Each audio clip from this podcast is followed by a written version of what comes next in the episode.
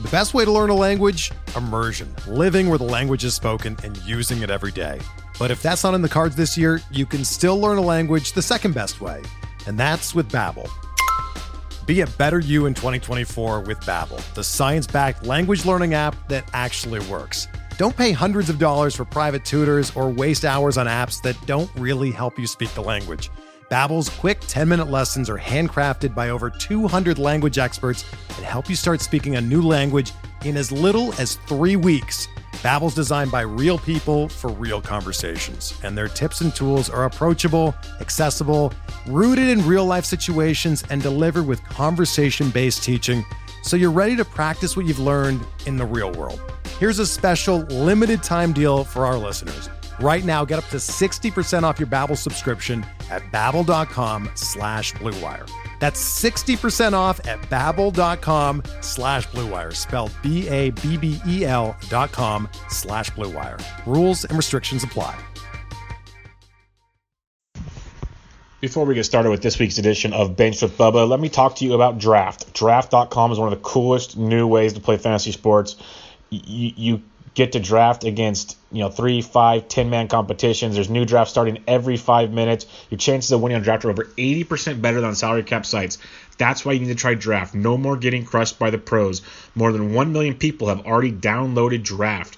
You can play in real life NBA, NFL. They have NHL. PGA is a great one. They have MLB. They have them all. It keeps getting better, better, and better. Drafts usually finish in under five minutes. You get paid the next day the event finishes but they're fi- and they're filling fast. Every second drafts are filling. They have them up until your games begin. All new players get a free entry into a real money draft when you make your first deposit, and you have to use the promo code SD Sports. All one word, SD Sports. That's right. Playing a real money draft for free by using the promo code SD Sports. But it gets even better. Draft is so sure you'll love it that they're even offering a money back guarantee up to $100. Just search Draft in your App Store or go to draft.com and come play for free right now with promo code SD Sports. Void or prohibited, must be 18 or older. See website for details. Offer must be redeemed within 14 days. Now to this week's edition of Benched with Bubba. And welcome back, everybody, to another episode of Benched with Bubba, episode 63. Tonight we're talking fantasy baseball. In order to do so, we're bringing a guest from Baseball HQ. You can find him on Twitter at Ryan BHQ. Ryan Bloomfield. Ryan, how are we doing? I'm doing excellent, Bubba. Thanks for having me on, man. First uh, first pod for me this year, so we're we're getting full into baseball talk. It's great. Yeah, I've been kind of holding back on getting full into it and decided to, to talk to you about it. And then the next couple months, it's going to be full go, like I know you'll be doing as well. So it's going to be a lot of fun to uh, get the juices flowing. For sure. Um, uh, the, around the industry, people are talking about this RotoWire Dynasty in, uh, Invitational. It's a big, I believe, 20 team deal. Uh, you are one of the lucky 20 in this draft. Um, we'll kind of dig into your theories and some other aspects of it, but first, let's just start with the basics. Uh, what's your experience with dynasty drafts? Like, is it a preference of yours, or is this kind of new to you?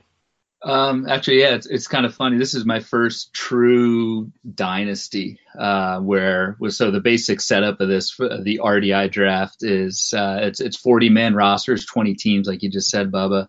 Uh, and you keep 35 guys and keep them forever. So no contracts, no anything, uh, like that. So I have played in a lot of keeper leagues with contracts and auctions and that sort of thing, but, uh, never full on dynasty like this. So, it's uh, it's been an eye-opening experience for me. I'm, I'm very lucky to be in the league. There's a you know there's a, a, a great host of guys that, that are in the league and, all, and and gals as well. Prospect guys, beat writers, um, high stakes NFBC players. So a lot of different strategies from a lot of different backgrounds. It's it's been pretty fun, and we're still drafting. this thing started uh, like the day after Christmas, and uh, I just made my pick uh, in like the 35th round, 700th pick or something like that.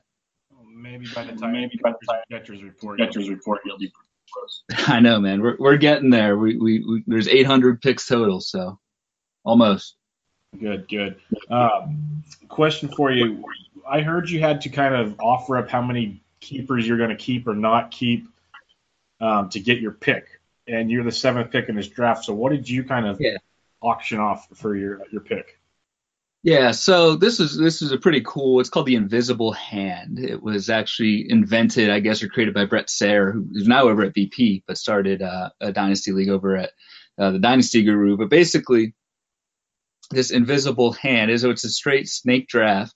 Um, but but James Anderson of RotoWire, who's, who actually set the league up, um, you know, didn't think it was fair just to have a you know a random one through twenty draw for the draft. So what we did is we actually bid keeper spots on which uh, slots you wanted to take. So, for example, um, Eddie Almaguer writes for FakeTeams.com, took the first pick and, and, got Mike Trout. He's giving up, I believe, uh, somewhere around 15 keeper slots for next season um, in order to get that first pick. So, while everyone else is keeping 35 guys, um, Eddie's keeping 20 for next season. So it was a lot of strategy um, in terms of just picking your first slot. That was that was really cool. Um, and yeah, I ended up with the seventh pick. I gave up three slots for it. I identified in Dynasty like a top eight guys that I really wanted to lock into. Um, and so my strategy was to just kind of go eight back up through one and, and, take the cheapest amount of picks that I could get. Ended up with seventh overall. Yeah, and um, getting Nolan Arenado at seven does not stink by any means. Absolutely so, not. uh, yeah, pretty solid go of it there. Um, so that was part of your strategy coming into this. What was before, like with trying not to think about the 35 picks you've made so far, mm-hmm. going into the draft, what was your game plan? Yeah, so I, I will fully admit I'm not a huge prospect guy. I know you know the, the top 100 and that sort of thing, but once you kind of get deep into to prospects, that's not really my bread and butter. I, I've played um, traditional fantasy for, for a long time, so I'm much more familiar with the majors. My my general strategy was not to full on play this like a redraft league. I basically wanted to do that, but knock off you know two or three years of experience. So I really tried to target guys in their 20s. wanted basically an all 20 something team, um, guys that have an ML, MLB track record, guys that have performed at the major league level before, uh, but also have you know four to five years of production remaining. So I I set out to target a lot of guys from like 26 to 29 years old. Uh, those are the guys I'm more familiar with. And I think in general, um, you know, again, just not being as familiar with prospects and not a huge prospect guy, I, I wanted to have a contention window the next few years coming up where I could be flexible depending on if I'm, I'm in it or not uh, for that current season.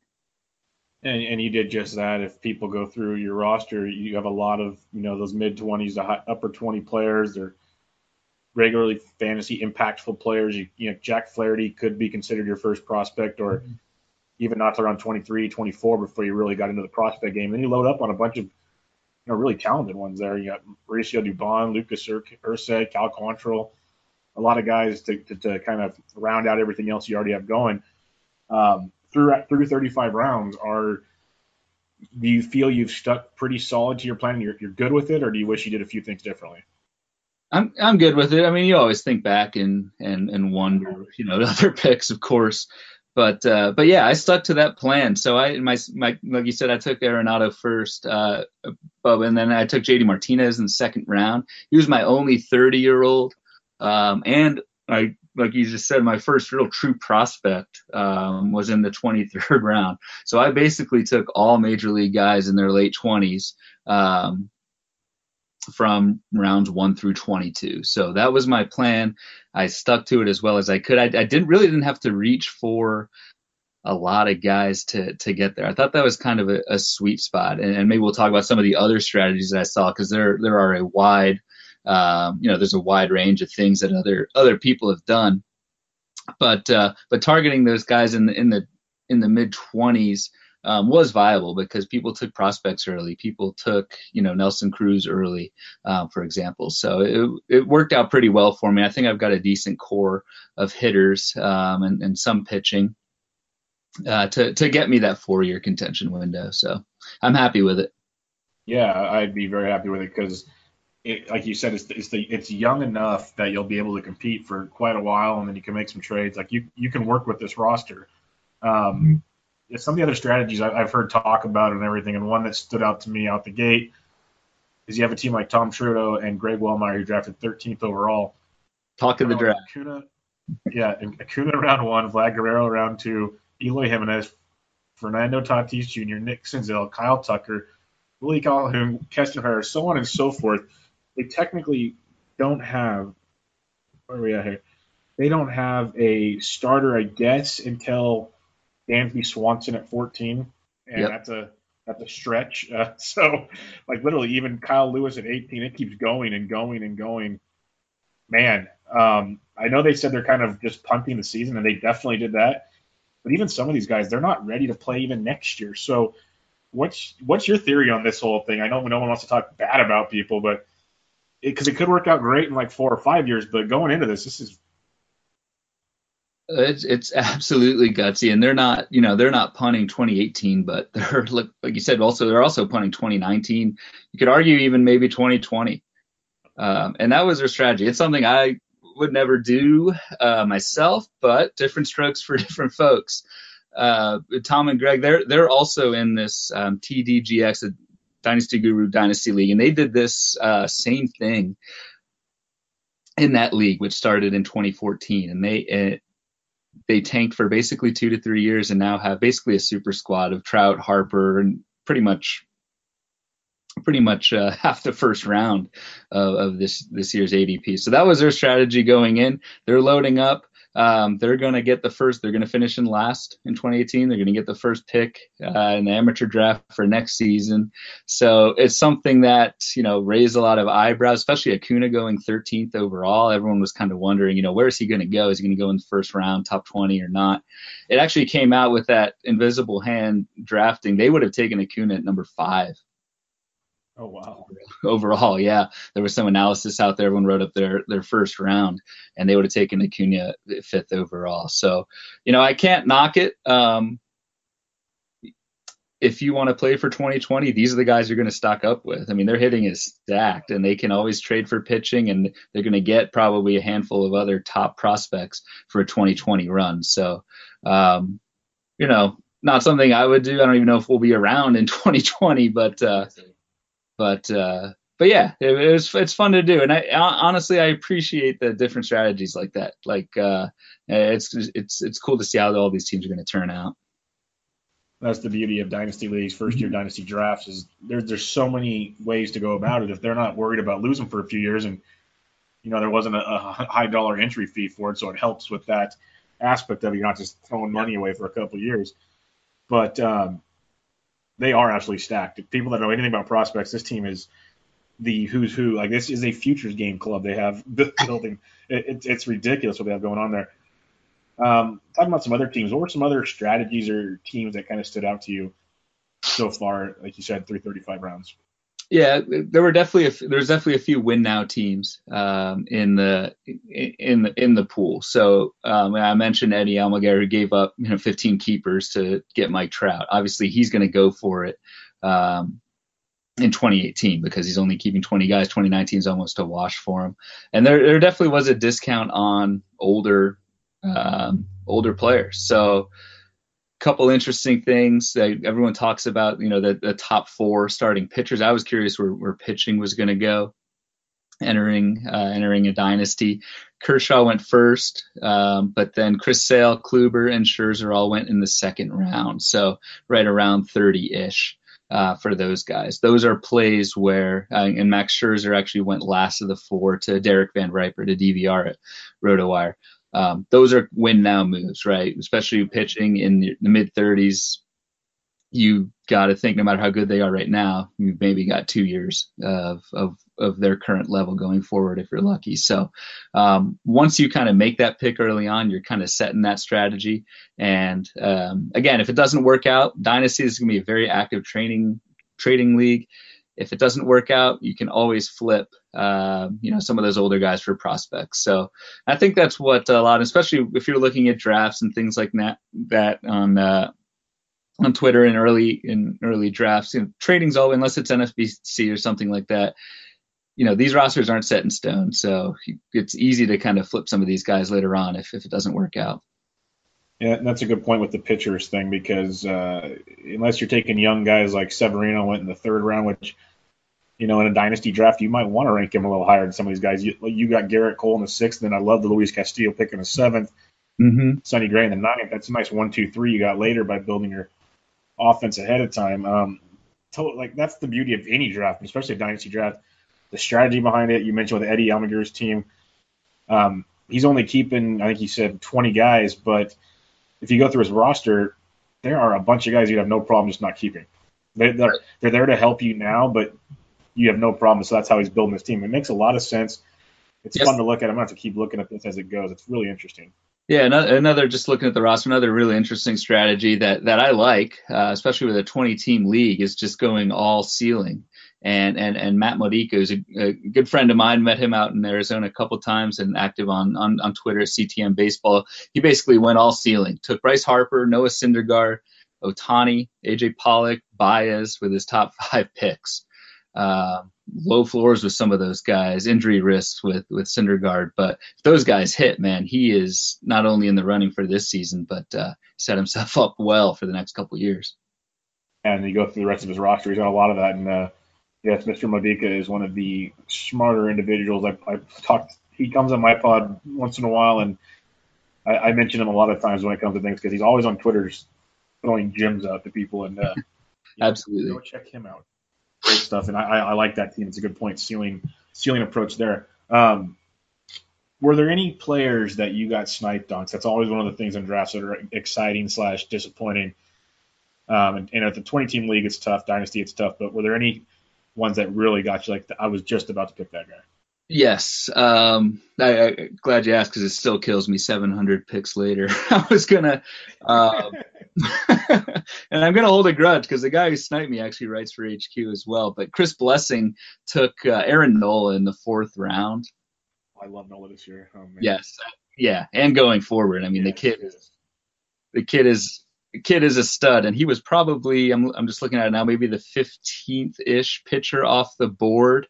Um, took me took took Nola two picks ahead of me in the fourth round, so we're we're looking around 70 75 overall. And uh, then I was going to take Jose Abreu because I wanted a first baseman. Derek Van Riper, I got double sniped. Derek Van Riper took Oh, Jose. Abreu, um, which I love his floor, even though in Dynasty he's 31, but I, I still think Abreu's got another, you know, three, four years of, of production. So I panicked and took Eric Hosmer, which a lot of people don't like Hosmer and how he tomahawks the ball on the ground every time he hits the ball. But uh, um, that was that was a bust for me. I really wanted Nola or Abreu, and both of them went the two picks ahead of me. So you don't forget stuff like that. No, that was gonna sit for because Nola. Yeah, I, I like Abreu a lot. I actually spoke about him recently, and I think Yeah. he's very underappreciated by a lot of people in industry and non-industry. They don't appreciate the consistency that he brings you. Um, but yeah, Aaron Nola, that kid's special. Um, that's gonna. we're gonna have to see how that turns out. Like long term, kind of keep a, a standing watch on those picks going forward. I'm Yeah, sure and, and what Nola did in the second half was just amazing. So, and, you know, there's some injury concern with him, but the way he finished out, that, that tempers it a little bit for me.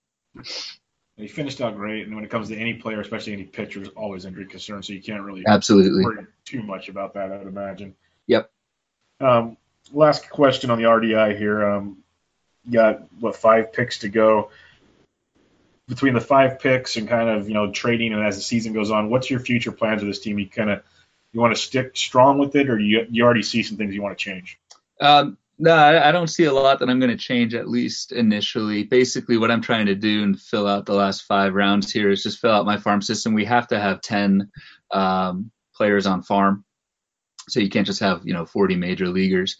So I'm going to fill that out. And then my last two picks are just going to be basically extensions of FAAB. So I'm just going to take two major league ready guys and and switch them out if I need to once the season starts. So um, we are, like I said, we're we're pretty deep into it. I just took uh, Domingo Acevedo, who we we at HQ have uh, Yankees number four pitching prospect at 714 overall. So um, just gonna kind of pick up the scrap heap and and start prepping for for redraft leagues after this. So Yeah, I absolutely love it. Uh, Dynasties, I've slowly learned to really, really love them. Dig into prospects more and more each year. I'm nowhere near as talented as James Anderson and those kind of guys, but I absolutely love it. And uh, I have a feeling this draft you're in now is going to really get you to dig into prospects a ton more. absolutely, yeah, it already is. It's a blast. Yeah, it's it's a blast. Um, let's talk about some recent news and the kind of the fantasy impacts because you know we had a very very cold stove. It's been thrown around a lot, but uh, the last week or so, we kind of got it heating up a little bit. And we'll kick it off with Andrew McCutchen coming to the Bay Area, um, leaving Pittsburgh. You know, he, he's not the MVP 2013 Andrew McCutchen, but he's still very very good. You know, 270, 280 hitter still gives you a decent pop. You had 28 last year. The park shift isn't dramatic going to San Francisco. He still should get you 20 plus, maybe 25 ish. Um, not running anymore. But what do you think the fantasy impact McCutchen brings to the fantasy player this year? Yeah, I, have I've read some early kind of hot takes on, on McCutchen to the Bay. I, I don't think the fantasy impact for McCutchen, honestly, is, is all that much. PNC gets a bad rap as a um, as a as a bad hitter's park, and, and it is, but it's a lot worse for left-handed hitters than it is for righties, um, especially in power. So the park factors, our HQ's park factors actually are, are pretty much a wash going from Pittsburgh to San Francisco for McCutchen. So if if people are scared of just that park, um, and that and that takes McCutchen's value down a little bit. I, I would pounce on it. I, I fully believe in in McCutchen's 2017 rebound. Uh, the contact skills are strong. The power's been there. Just had a had a bad year injuries in 2016 and, and that, that took him down. So I, I'm fully expecting pretty much a repeat. We're we're projecting uh, 280 batting average and, and 25 homers at HQ for McCutchen with with double digit bags. So we still got a little bit of running game um, with him. We'll see if that carries over to the Bay. But uh, I'm not downgrading McCutchen really at all. And actually, I, I, I'm a fan of his consistency. I still think he's got a couple more years left at this level. Yeah, I completely agree. And it's not just my Giants bias out there. I, I'm a big fan of the move. It pretty, like you said, it's basically a wash. Um, the ballparks, and I, I laugh at all the people saying, you know, AT&T Park this and that. And I get it; it's it's tough, but it's not as bad as people make it out to be when you're actually a good hitter like McCutchen. Mm-hmm. Um, so I, I, like it a lot. Now there's rumors he might lead off instead of hitting the middle of the order. Would that change your opinion? I think it almost improves it for me, but does it uh, sway you any direction? I, I had not heard that. I, I, I doesn't really sway me. Obviously, where you're at in the lineup can uh, you know, affect your runs in RBI. But I think if he's leading off, maybe he'll steal a few more bags. So um, that could that could help out even more. And, and also, I think it's great for the Giants lineup. Longoria is you know not the Longoria of old, but bringing him over at third base is a huge. Uh, is a huge lift from whatever they had aggregate last season. Uh, so I think that helps guys like Posey and Brandon Belt and that sort of thing. So, um, so yeah, definitely another trade the Pirates made. Uh, Gerrit Cole going to the Astros. They sent some okay prospects over. Nothing we're going to dig into right now. But um, what do you think the Gerrit Cole impact is? Is now he's not the ace of the staff. He can kind of relax a little, learn from the third or the fourth even. If McCullers, I'm 99% sure he's going to be the third. But you never know what they want to do there. What do you think his impact's going to be this year going to Houston? Yeah, I love that move for Cole, and, and, I took Cole as my as my ace in the in the in the dynasty league in RDI uh, before, obviously before the trade, and and I was thrilled to see that happen. I was a little bit nervous that Cole would go to uh, to Yankee Stadium, and, and, and he didn't. Um, from a from a team perspective, I, I like the move. Houston's got uh, a lot better bullpen. You're going to get a lot more run support, I think, as well compared to Pittsburgh. I don't think going from the National League over to the American League is is that much of a difference. Todd Zola um, did some research on that, sent out a few things, and wrote up an article on that. The, the actual difference in ERA between AL and NL starters last year was um, was almost negligible. So I really like that move for Cole. Also, Houston just as a as a philosophy standpoint, they they're really good at developing pitchers with good breaking balls, good secondary pitches. And, and Cole has uh, very good curveball, very good slider. Slider had a 17% swing strike rate last year, and I think he's going to throw that more here with Houston um, and rely a little bit less on the fastball. So so look for that early pitch mix. I think with with Cole, if he's throwing more secondaries early in the season, which I think he will. I think that's going to be a, a, boon to his value as well. So um, love that move for Cole, and, and, and I think it should pump up his uh, a little bit. He, he did have you know those elbow injuries in 2016, but also has reached 200 innings in two of the last three seasons, and in today's environment, that's that's pretty damn tough for a for a starter to do. So um, good move all around. Yeah, he, he's he's a workhorse, and um, they get to learn from a guy like Verlander on how to be a workhorse even more, I guess. Mm-hmm. But the one thing I also wanted to mention is you, are talking about uh, the AL NL ERA thing. There's also a bad rap saying people, oh, he's going from PNC to Houston, and I can't remember if it was Spore or one of those, Eno or somebody. Um, yes, Houston gives up more home runs, which obviously makes sense with the Crawford box. But when it comes to ERA and like run prevention, it's better than PNC Park. Yeah, and and strikeouts as well. Actually, you wouldn't think so, but with strikeouts with batter's eye and, and foul ball space, uh, strikeouts are actually improved in Houston as well over PNC. So yeah, so there's there's a lot to like about that that should hopefully not scare people off like uh, the initial reactions were. As you know, the, the initial reactions are always correct. Absolutely. And right now, Cole's going ADP wise. Again, this is all pre-trade, but near like Jake Arrieta, Alex Wood, Keuchel, I would take uh, I would take Cole over those guys in a heartbeat. And I I prefer him being the number three instead of the ace. Like literally, mm-hmm. pressure that'll be off his shoulders, he can just go deal. Like it's so much better. Uh, I love it. Absolutely. Um, the Twins earlier this offseason, and people said, okay, not a bad move for the Twins. It's Fernando, but it's a closer. It'll work. Then they went and picked up one of my favorite free agent relievers on the market, Addison Reed. I thought this guy could have closed for a lot of teams this league.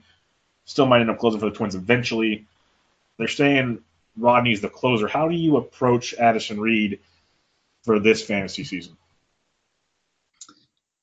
I, I, I am approaching him with uh, with open arms.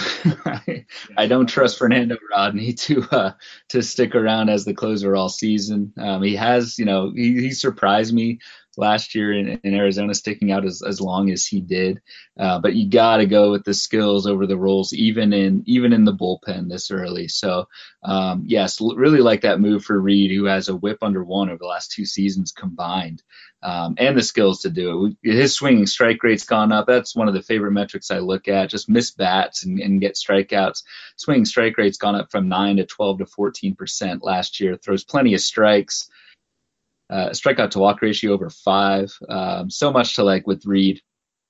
I think it's a great move for him, and his his price is going to be pretty low because he's not quote unquote the guy uh, yet in Minnesota. But I, think at some point that changes. So. Um, love the move. Don't really like the contract as much. I think Minnesota is trying to do a, a Colorado impression there with uh, with the money, but but we don't care about that in fantasy. So um, good move for Reed from a fantasy perspective. Uh, in a, uh, a saves hold league, which are becoming more and more popular these days. Yeah.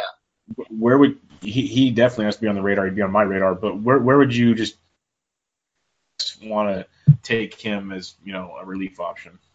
Would he be like one of your top non-closers, or what would you look at?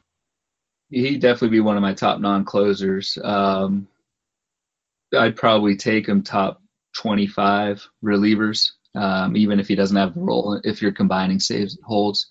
Um, I think just in general, you want to get guys that aren't going to kill you in the ratios either, and, and he's going to help a lot with that. So, yeah, I, I like what's going to be happening with him. Even part-time role last year got you almost 20 saves with the Mets. So, mm-hmm. you said most people agree with Fernando is going to scuffle somewhere along the way. So it will happen. No, no bow and arrow all season for for for Fernando. That's for sure. You have to put the quiver away. Um, let's talk about the, the New York Mets as, you know, Reed leaves the Mets, but they bring back an old friend in Jay Bruce, who the Giants were talking to. Personally, glad they didn't give a three year deal to him. His three years, thirty nine million. It's a good deal for the Mets. Makes their outfield pretty interesting, and especially once Conforto comes back. But you know they're talking about he could play first, and they go and sign Adrian Gonzalez. That's a whole other disastrous situation. But um, when it comes to Jay Bruce, you know he's in his his thirties still should be quite productive for his contract, you'd imagine. But just going to 18, um, he always goes overlooked, goes way, way, way late. Thinking on Jay Bruce. I, I've owned Jay Bruce the last couple seasons in, in a lot of my leagues. I'm always the guy who uh, who who takes him. Um, really like what he did with the Mets. Actually, I'm, I'm kind of glad he went back to uh, to Queens. He did a lot of work with the Mets analytics staff um, early last season in the off season heading into 2017 actually looking taking a, a data driven look at his swing and and things that he can do. And that resulted in for him he, he, he switched up his stance a little bit uh, tried, tried to tried to get more loft like a lot of guys tried to do the the yonder alonso but but tried to get more loft but also pull the ball when he gets loft. He, he noticed that he was hitting a lot of fly balls at center field in his in his first season um, when at the end of the year when he went to New York and didn't do too well. Um, tried to pull the ball a little bit more with more loft, and, then that really helped him. Uh, 47% fly ball rate for Bruce last season.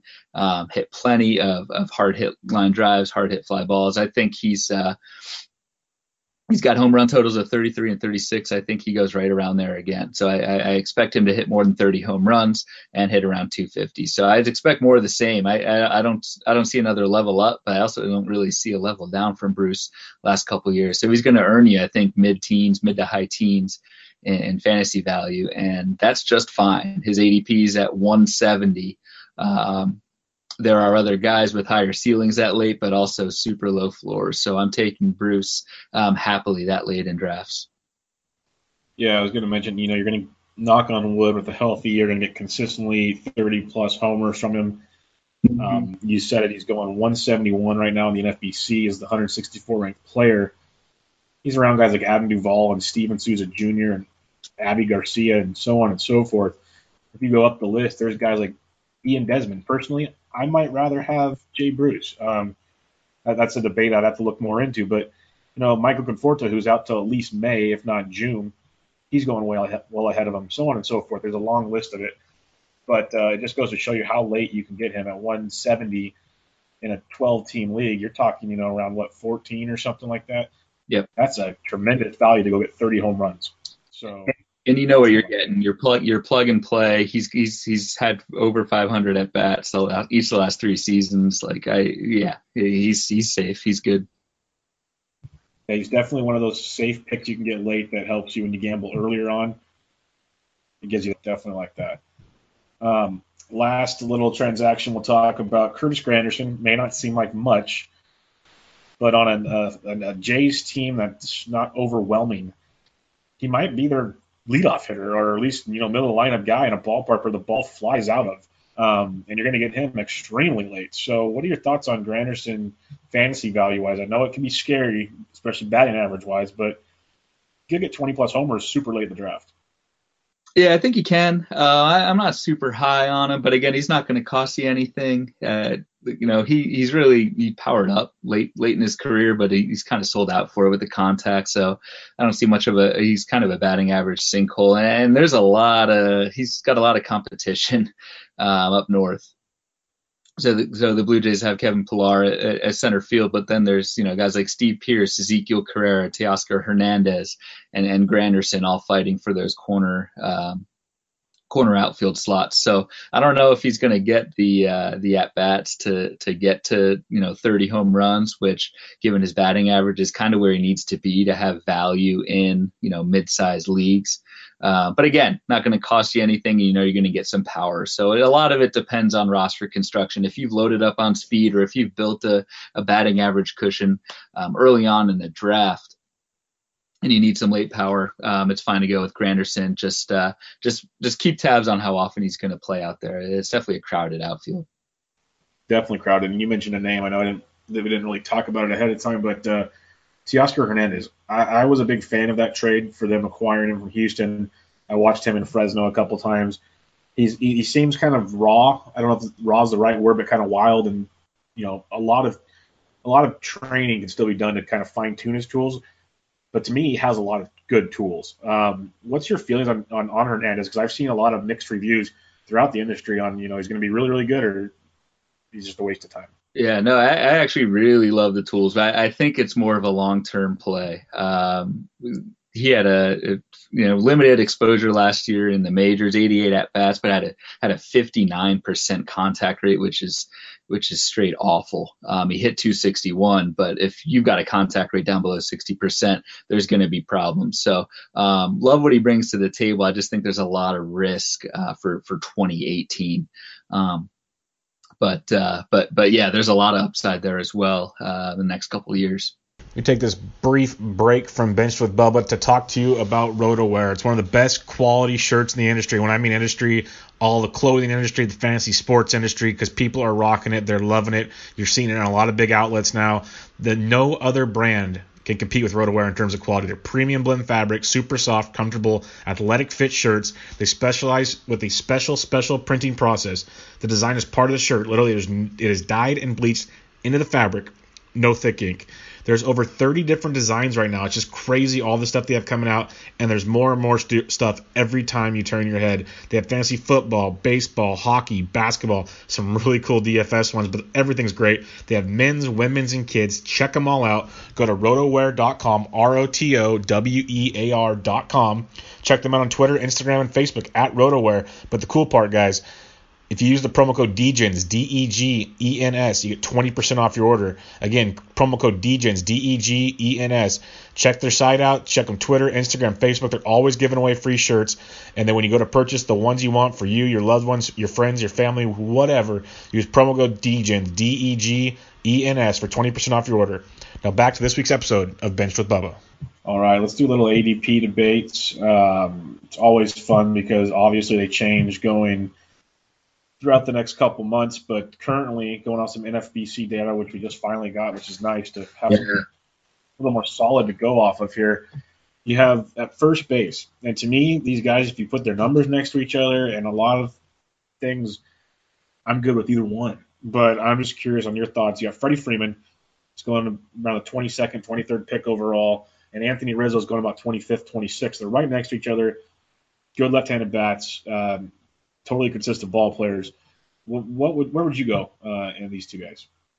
I, I'd go. It's going to be a cop out, but I'd go either. I'd love both of them where they're at. I'd be happy with either one. Um, we're really picking, you know, nitpicking differences between these two guys. Uh, I'd be stoked to get these guys in in the second round or, or late second in a 12 team uh, draft. That that that initial pool talent pool of hitters this season is just incredible. So going off on a little aside, but there's a top 20 hitter pool that is that is just amazing, and Freeman and Rizzo are kind of bringing up the back half of that, and and that's really exciting if you're if you're on the back end wheel of some of these early drafts.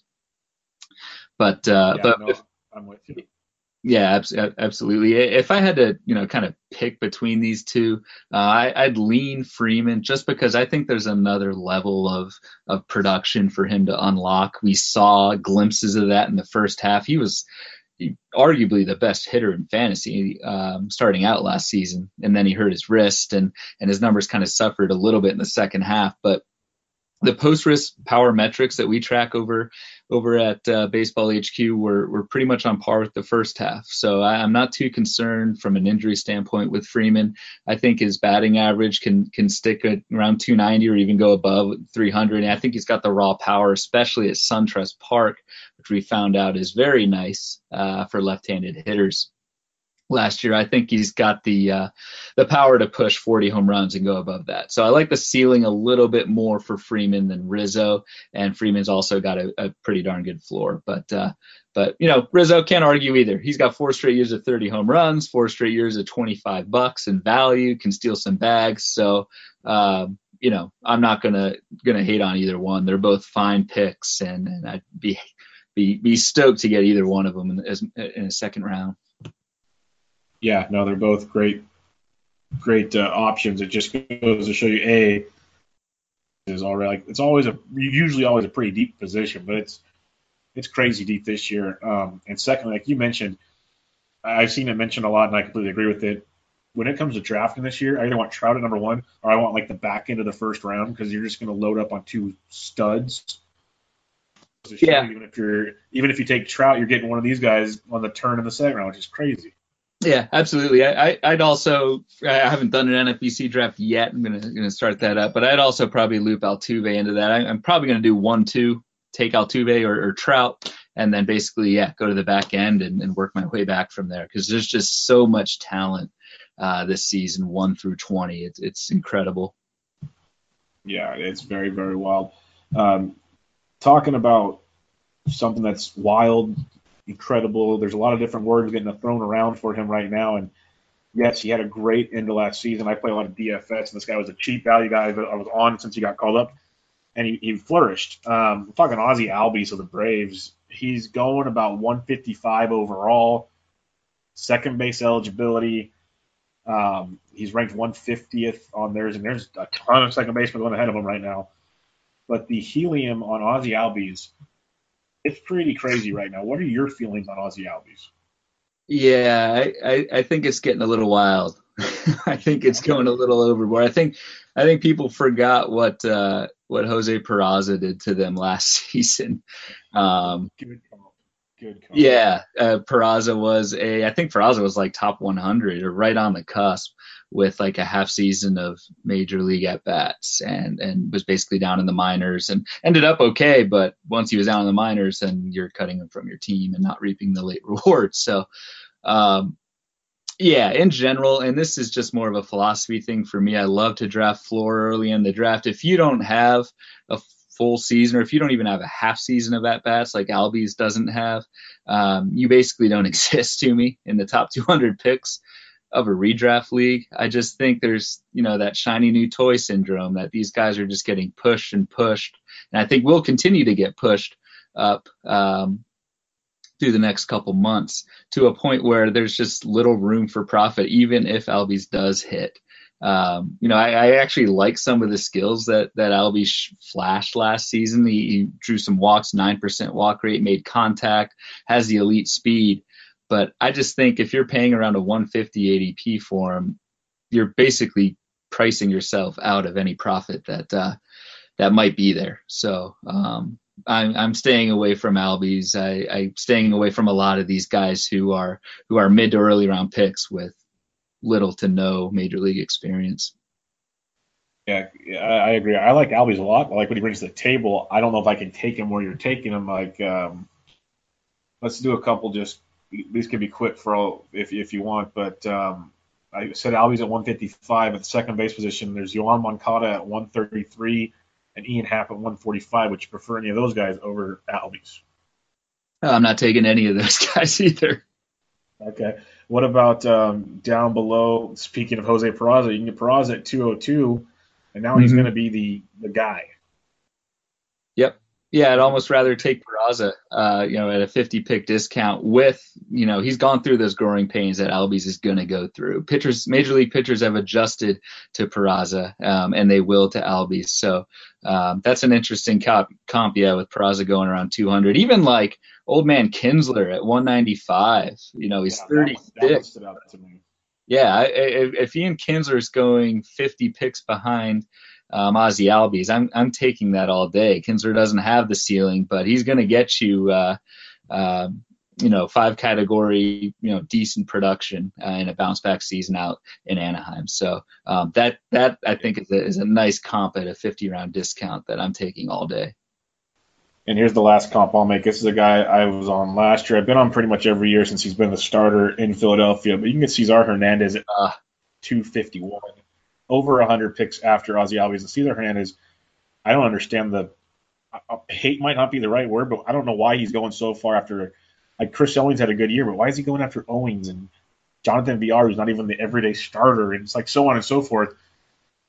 Cesar Hernandez has been very, very productive. So that's some of the early numbers are interesting to look at. I'll tell you that much. Yeah, and, and quietly so, not to get too far off, but Cesar Hernandez last two years, we've got him at seventeen dollars and nineteen dollars in earnings. He's hit two ninety four um, each of the last two years with over five hundred at bats of that production with double digit steals. Um, yep. And that's a guy going two fifty. So that's that's easy profit compared to someone like Albies. I, I love how you threw that one out there. Yeah, I was doing my second base rankings earlier today, and I just that I came across that one. I was like, "What in the world is going on there?" That just Absolutely. Yeah, not good. Um, let's talk an interesting comp because everyone's talking Alex Bregman. He had a very good second half after pretty much everybody wanted to send him to the minors in the first half of the season. But um, he gets shortstop eligibility in fantasy this year, which definitely boosts his stock.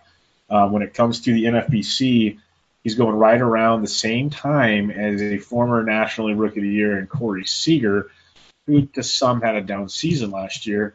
Um, I think he just had a really good season the year before, but you get Bregman about 35, 36, and Corey Seager about 39th overall.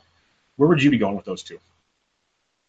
Um, I, would be going Bregman pretty easily, actually, um, and that's not to slight Seager that much. Um, just a couple things with with Bregman that I really like. Yes, the the dual eligibility really helps. I, I love having guys uh, especially depending on your your league size and dynamics and that sort of thing. Love having guys that you can move around. So not only shortstop and third, but also middle and corner infield eligibility for Bregman. That's uh, that's nice to have once everyone goes on the 10 day DL in May.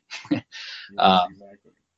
But yeah, uh, Bregman really loved what he did in the second half. So Bregman hit 320 with 11 homers, 11 steals in the second half, and that came with pretty much full skill support um, and some of the metrics we looked at. Uh, makes a, made a lot more contact in the second half, harder hit balls in the second half as well. I really love the five category production from from Bregman over Seager, who uh, who won't get you the steals. And there's been a lot of talk, and deservedly so, on the scarcity of steals. Um, in the game now and, and, the abundance of power. So I think that you know Bregman being able to get you know 20 steals or or uh, we've got him projected for 14, but I, I, think he could go a little bit more than that. I, I, I think that's a, a, huge advantage um, compared to Seager. So I, would take Bregman pretty handily over Corey Seager at, at, that point. Yeah, I totally agree with you there. I've never been a big Corey Seager guy. I think he's always overvalued in fantasy circles. Um, for some reason, I know you can't factor in injuries, but he's always getting hurt somehow, some way. It it does, yeah. Yeah, and I, I, mean, I mean, I like the power uh, average baseline with Seager, but he in his in his two full seasons, twenty six bucks and twenty one bucks in value. That's great. I think you're just paying for a level that he hasn't reached yet, um, and that's generally not a good idea early in drafts. Completely agree. Um, speaking of stolen bases, the next one kind of got my attention. We have Billy Hamilton going 51st overall you have Byron Buxton, yeah, 53rd. Two speed demons. Buxton, everyone's been wanting him to be great. He was really, really good last year, and he's definitely shot up the rankings. Um, you're getting these guys neck and neck. What are your thoughts on these two? it's a it's a it's a fascinating debate. I, I, think you know it's hard to just look at these two guys in a vacuum and, and pick one. I think you know, there's a lot of factors here. So um, I think if you're in like an NFBC league or a no trading league, uh, for for for listeners that are in kind of those high stakes formats, I generally don't like putting all my eggs in one basket just because you can't trade out of it. You can't build up a stolen base cushion with Billy Hamilton and then deal him um, in the midseason. So in, in, a league where I can't trade, I'm probably going to go Buxton. Um, love the second half gains. Uh, the elite speed obviously is there, so um, I'd go that. If if there's a if it's a league I can trade in, I'd probably go Hamilton. I just think you can build up that that stolen base pad and then and then deal him out in May for uh, basically any type of category that you need. Um, Ray, Ray, Murphy, who is our general manager at, over at HQ, did that uh, either last year or two years ago, and it worked out great for him because honestly, on, on draft day, you really don't know how your team's going to shape out, where you're going to be strong and, and where you're going to be weak. Um, once you're in May or June and you've and you've got Hamilton on the block, you can look at the standings, see where the gaps are, and adjust accordingly. So uh, I generally like that strategy. Um, so that's that's kind of where I take it. Depends on on your league. There is is kind of my cop out. Yeah, I like the idea that if it's a trade league, go ahead and get Billy, get 30 plus steals from him, so he kind of puts you above the rest. Yep. And then go, go deal for something you need because you know you're getting a guy that's going to get you 50 plus stolen bases most seasons. Got three straight years at 57, 58, 59. Yep. That's not bad at all. And that's only playing 114, 119, and 139 games. Not even playing full seasons. So he's going to get you the steals. Whereas Buxton, you know, he's got the 20 homer capability to go with 30 something steals. So it's kind of like to each their own, but Buxton can definitely put you above the rest, which you already said earlier, which steals are kind of so cherished already. Big, big difference there. Yeah, and, and the other thing I, I, didn't really mention this, but I, am probably not owning either one. Um, you know, re- around the 50th pick. I think, you know, I like to compare them to like a Dee Gordon who's who is going in the top 30, so you're paying probably around round round and a half premium on Dee Gordon, but Dee Gordon you're getting not only the the elite steals, but you're also getting two other elite categories, and that's batting average and runs scored. Um, I just think with a guy like Hamilton, you're getting the steals, but you're just sucking in all other four categories. And and at least with Gordon, you can you can build that that stolen base cushion, but also uh, not shoot yourself in the foot in the other you know 50% of the categories. So. Very good point. Very very good point. Hamilton will get you quickly. Um, last little kind of rankings debate or whatnot. Uh, Shohei Ohtani general, just in general, because he is going in so many different drafts in so many different places. You can look at ADPs all you want, and they are valuable. Um, NFBC, where do they have him go? Um, have him going 73rd, 74th, which not horrible. Yeah, that's actually yeah lower than I later than I thought he would go. Yeah, that's why it took me a while to find him. I expected it to be a little higher up the list there, but um, what are you looking at for Ohtani? I don't think I'll own him at all this year, but what are you looking at for Ohtani? I, you know, that's the huge debate. No one really knows. I, am not going to own him again. I mean, that's just my general philosophy. I, I, need to see track record at the major league level. I get the folks that are going to, you know, go with the ceiling play and, and take Ohtani in the top 75. Um, so much depends on your league and your league service. You know, you need to figure out is he is he twins? Is he two Ohtanis? Is he one Ohtani? CBS just came out, I believe it was CBS a couple days ago, and said that they're going to have one Ohtani that you can basically slot in, and Fantrax as well that you could basically slot in um, as a hitter or pitcher. That obviously has a lot of value. Uh, I think that's the way he should be handled. I know there's a lot of kind of programming uh, concerns or, or, or complexities with that. But uh, if you do have Ohtani as one guy, um, I, you know, I could see taking taking a flyer in the, in the top 75 on him. I'm not going to, like I said, I just think there's a lot of risk. Um, he's never seen major league hitters before, um, you know, back to back to back to back. So, um, in leagues where he's a hitter or pitcher only, I think that only dampens his outlook even more. Um, you know, you Ohtani threw what I think 23 innings last season. His career high innings pitch is 160. The Angels are going to be super cautious with his innings limits, so uh, I don't even have him in my top 20 for for starting pitchers. Yeah, I, I don't see me touching him with everything you just said there, and I've looked into it. He's he's probably going to pitch once a week. He's never going to be a two star a week guy. Mm-hmm. Um, he's going to take a couple days off a week. So if if they're going to try to keep him on the program he used in Japan, which is the rumor. Um, he'll basically pitch one day, he'll hit for three, and then he'll have his bullpen a day off, and then he'll pitch again. So he's gonna have two days off a week basically, and that's gonna really hurt the production. Yeah, and and, and he's especially in his first year. I mean, the, the, the kid's 23.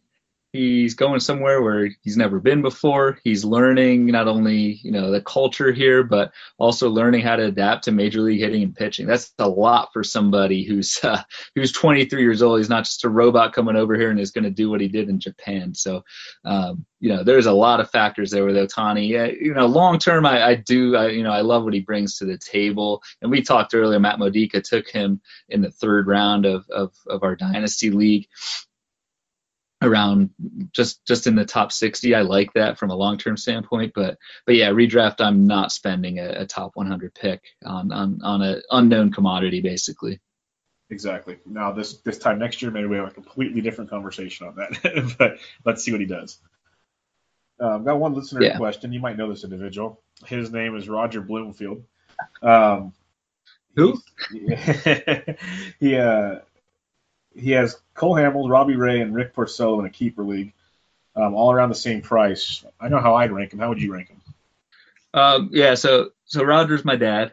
yeah, I don't know why he's hitting up hitting me up for fantasy advice here on the show, but but I'll do it anyway. He's been nice to me throughout my life. So um, there you go. Yeah, we actually sort of decided that's how I got into fantasy baseball. We started a, a family league back in 1999 um, with yeah a couple older brothers and uncles and some of the you know, kind of the guys in the family, and we've kept that going up up up through now and still do it now. So good way to keep in touch, and that's a nice uh, yeah nice way to to to do it and talk some trash and hand out trophies over Christmas, which is kind of cool. But uh, I like it. Yeah. Um, so I think there's two levels here. So the question, right? Robbie Ray or um, Hamels or uh, Porcello. Robbie Ray's in the class of his own compared to those two. Um, you know, the, the, the, the, ground balls, the swinging strikes that, that Robbie Ray brings to the table is uh, is is pretty nice. At 26 years old, he's he's just hitting his peak as well. Um, but you're gonna have to spend a top 50 pick on him and that's where I kind of want to pump the brakes. I was in on Ray a lot the last the last two seasons, but now you're basically paying for a repeat of what he did last season with it with the ADP. It looks like around 43, 45. I think if you're spending that for Ray, you're basically pricing yourself out of any any profit there as well for one year of of production. So um, while I take Ray over Porcello and Hamels by a good amount, I'm probably not owning Ray in a, in a lot of leagues this season. Yeah, no, I, I'm 100% on board there. I, I, like Ray a ton. I like what he's done. Uh, it's just tough though because you know right around that time there's Darvish and Chris Archer, um, Aaron Nola. Aaron Nola, yeah, like 30 picks later. So yeah, it's tough. And you know, you said Ray's 40, 43rd, 44th. Well, like 10 picks earlier, that's the Syndergaard, Verlander, Carrasco, DeGrom, Severino wave that goes through, which is just an insane stacking of pitching options there. So yeah, it's going to be tough to get right there. Maybe he'll he'll fall as the uh, season goes on, and then he becomes a little more attractive. Mm-hmm.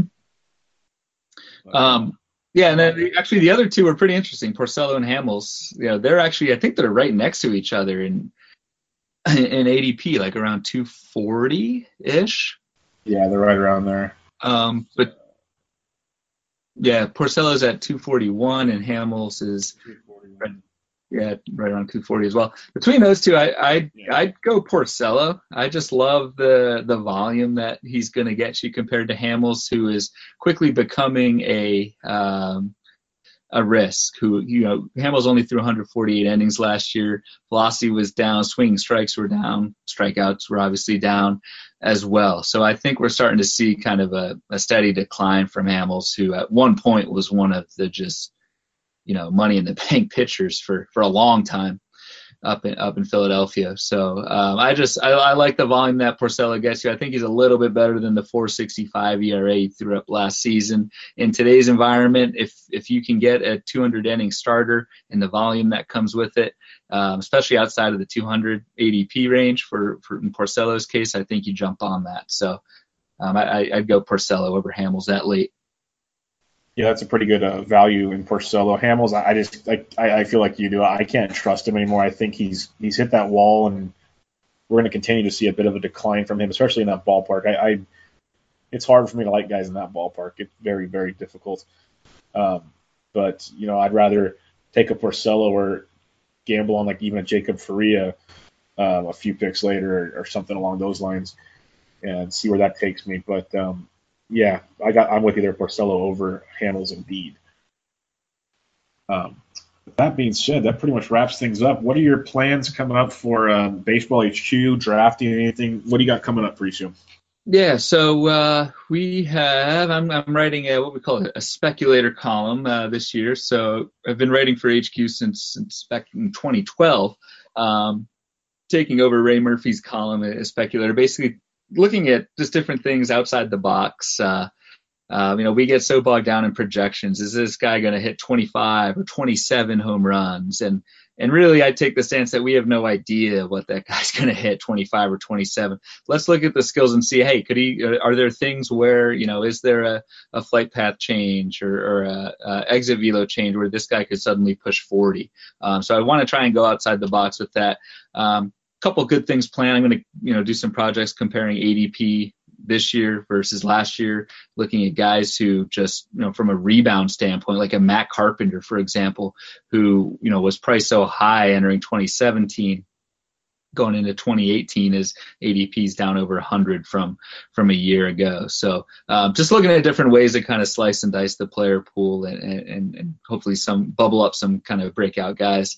Um, I'm also the, the social media director for HQ, so we've got a lot of stuff going right now that keeps me busy promoting that stuff on, on Twitter and Facebook. So give us a follow at Baseball HQ there. and uh, yeah, let the madness begin, man. There's there's baseball talk all over the Twitter feeds, which is uh, which is great to see this time of year. So it is very good to see pitchers and catchers report in less than a month. It, it's happening. It's finally happening, which is a beautiful thing to see. Absolutely. So Ryan, thanks for joining me, man. Everybody check him out on Twitter at Ryan BHQ. You know, like you said, go to baseballhq.com and check him out on Twitter. All that good stuff. But um, yeah, Ryan, thanks, thanks a lot, man. Good stuff. Appreciate it, Bubba. Have a good one. You too. Everybody, that was Bench with Bubba, episode 63 with Ryan Bloomfield from Baseball HQ. We'll catch you guys next time.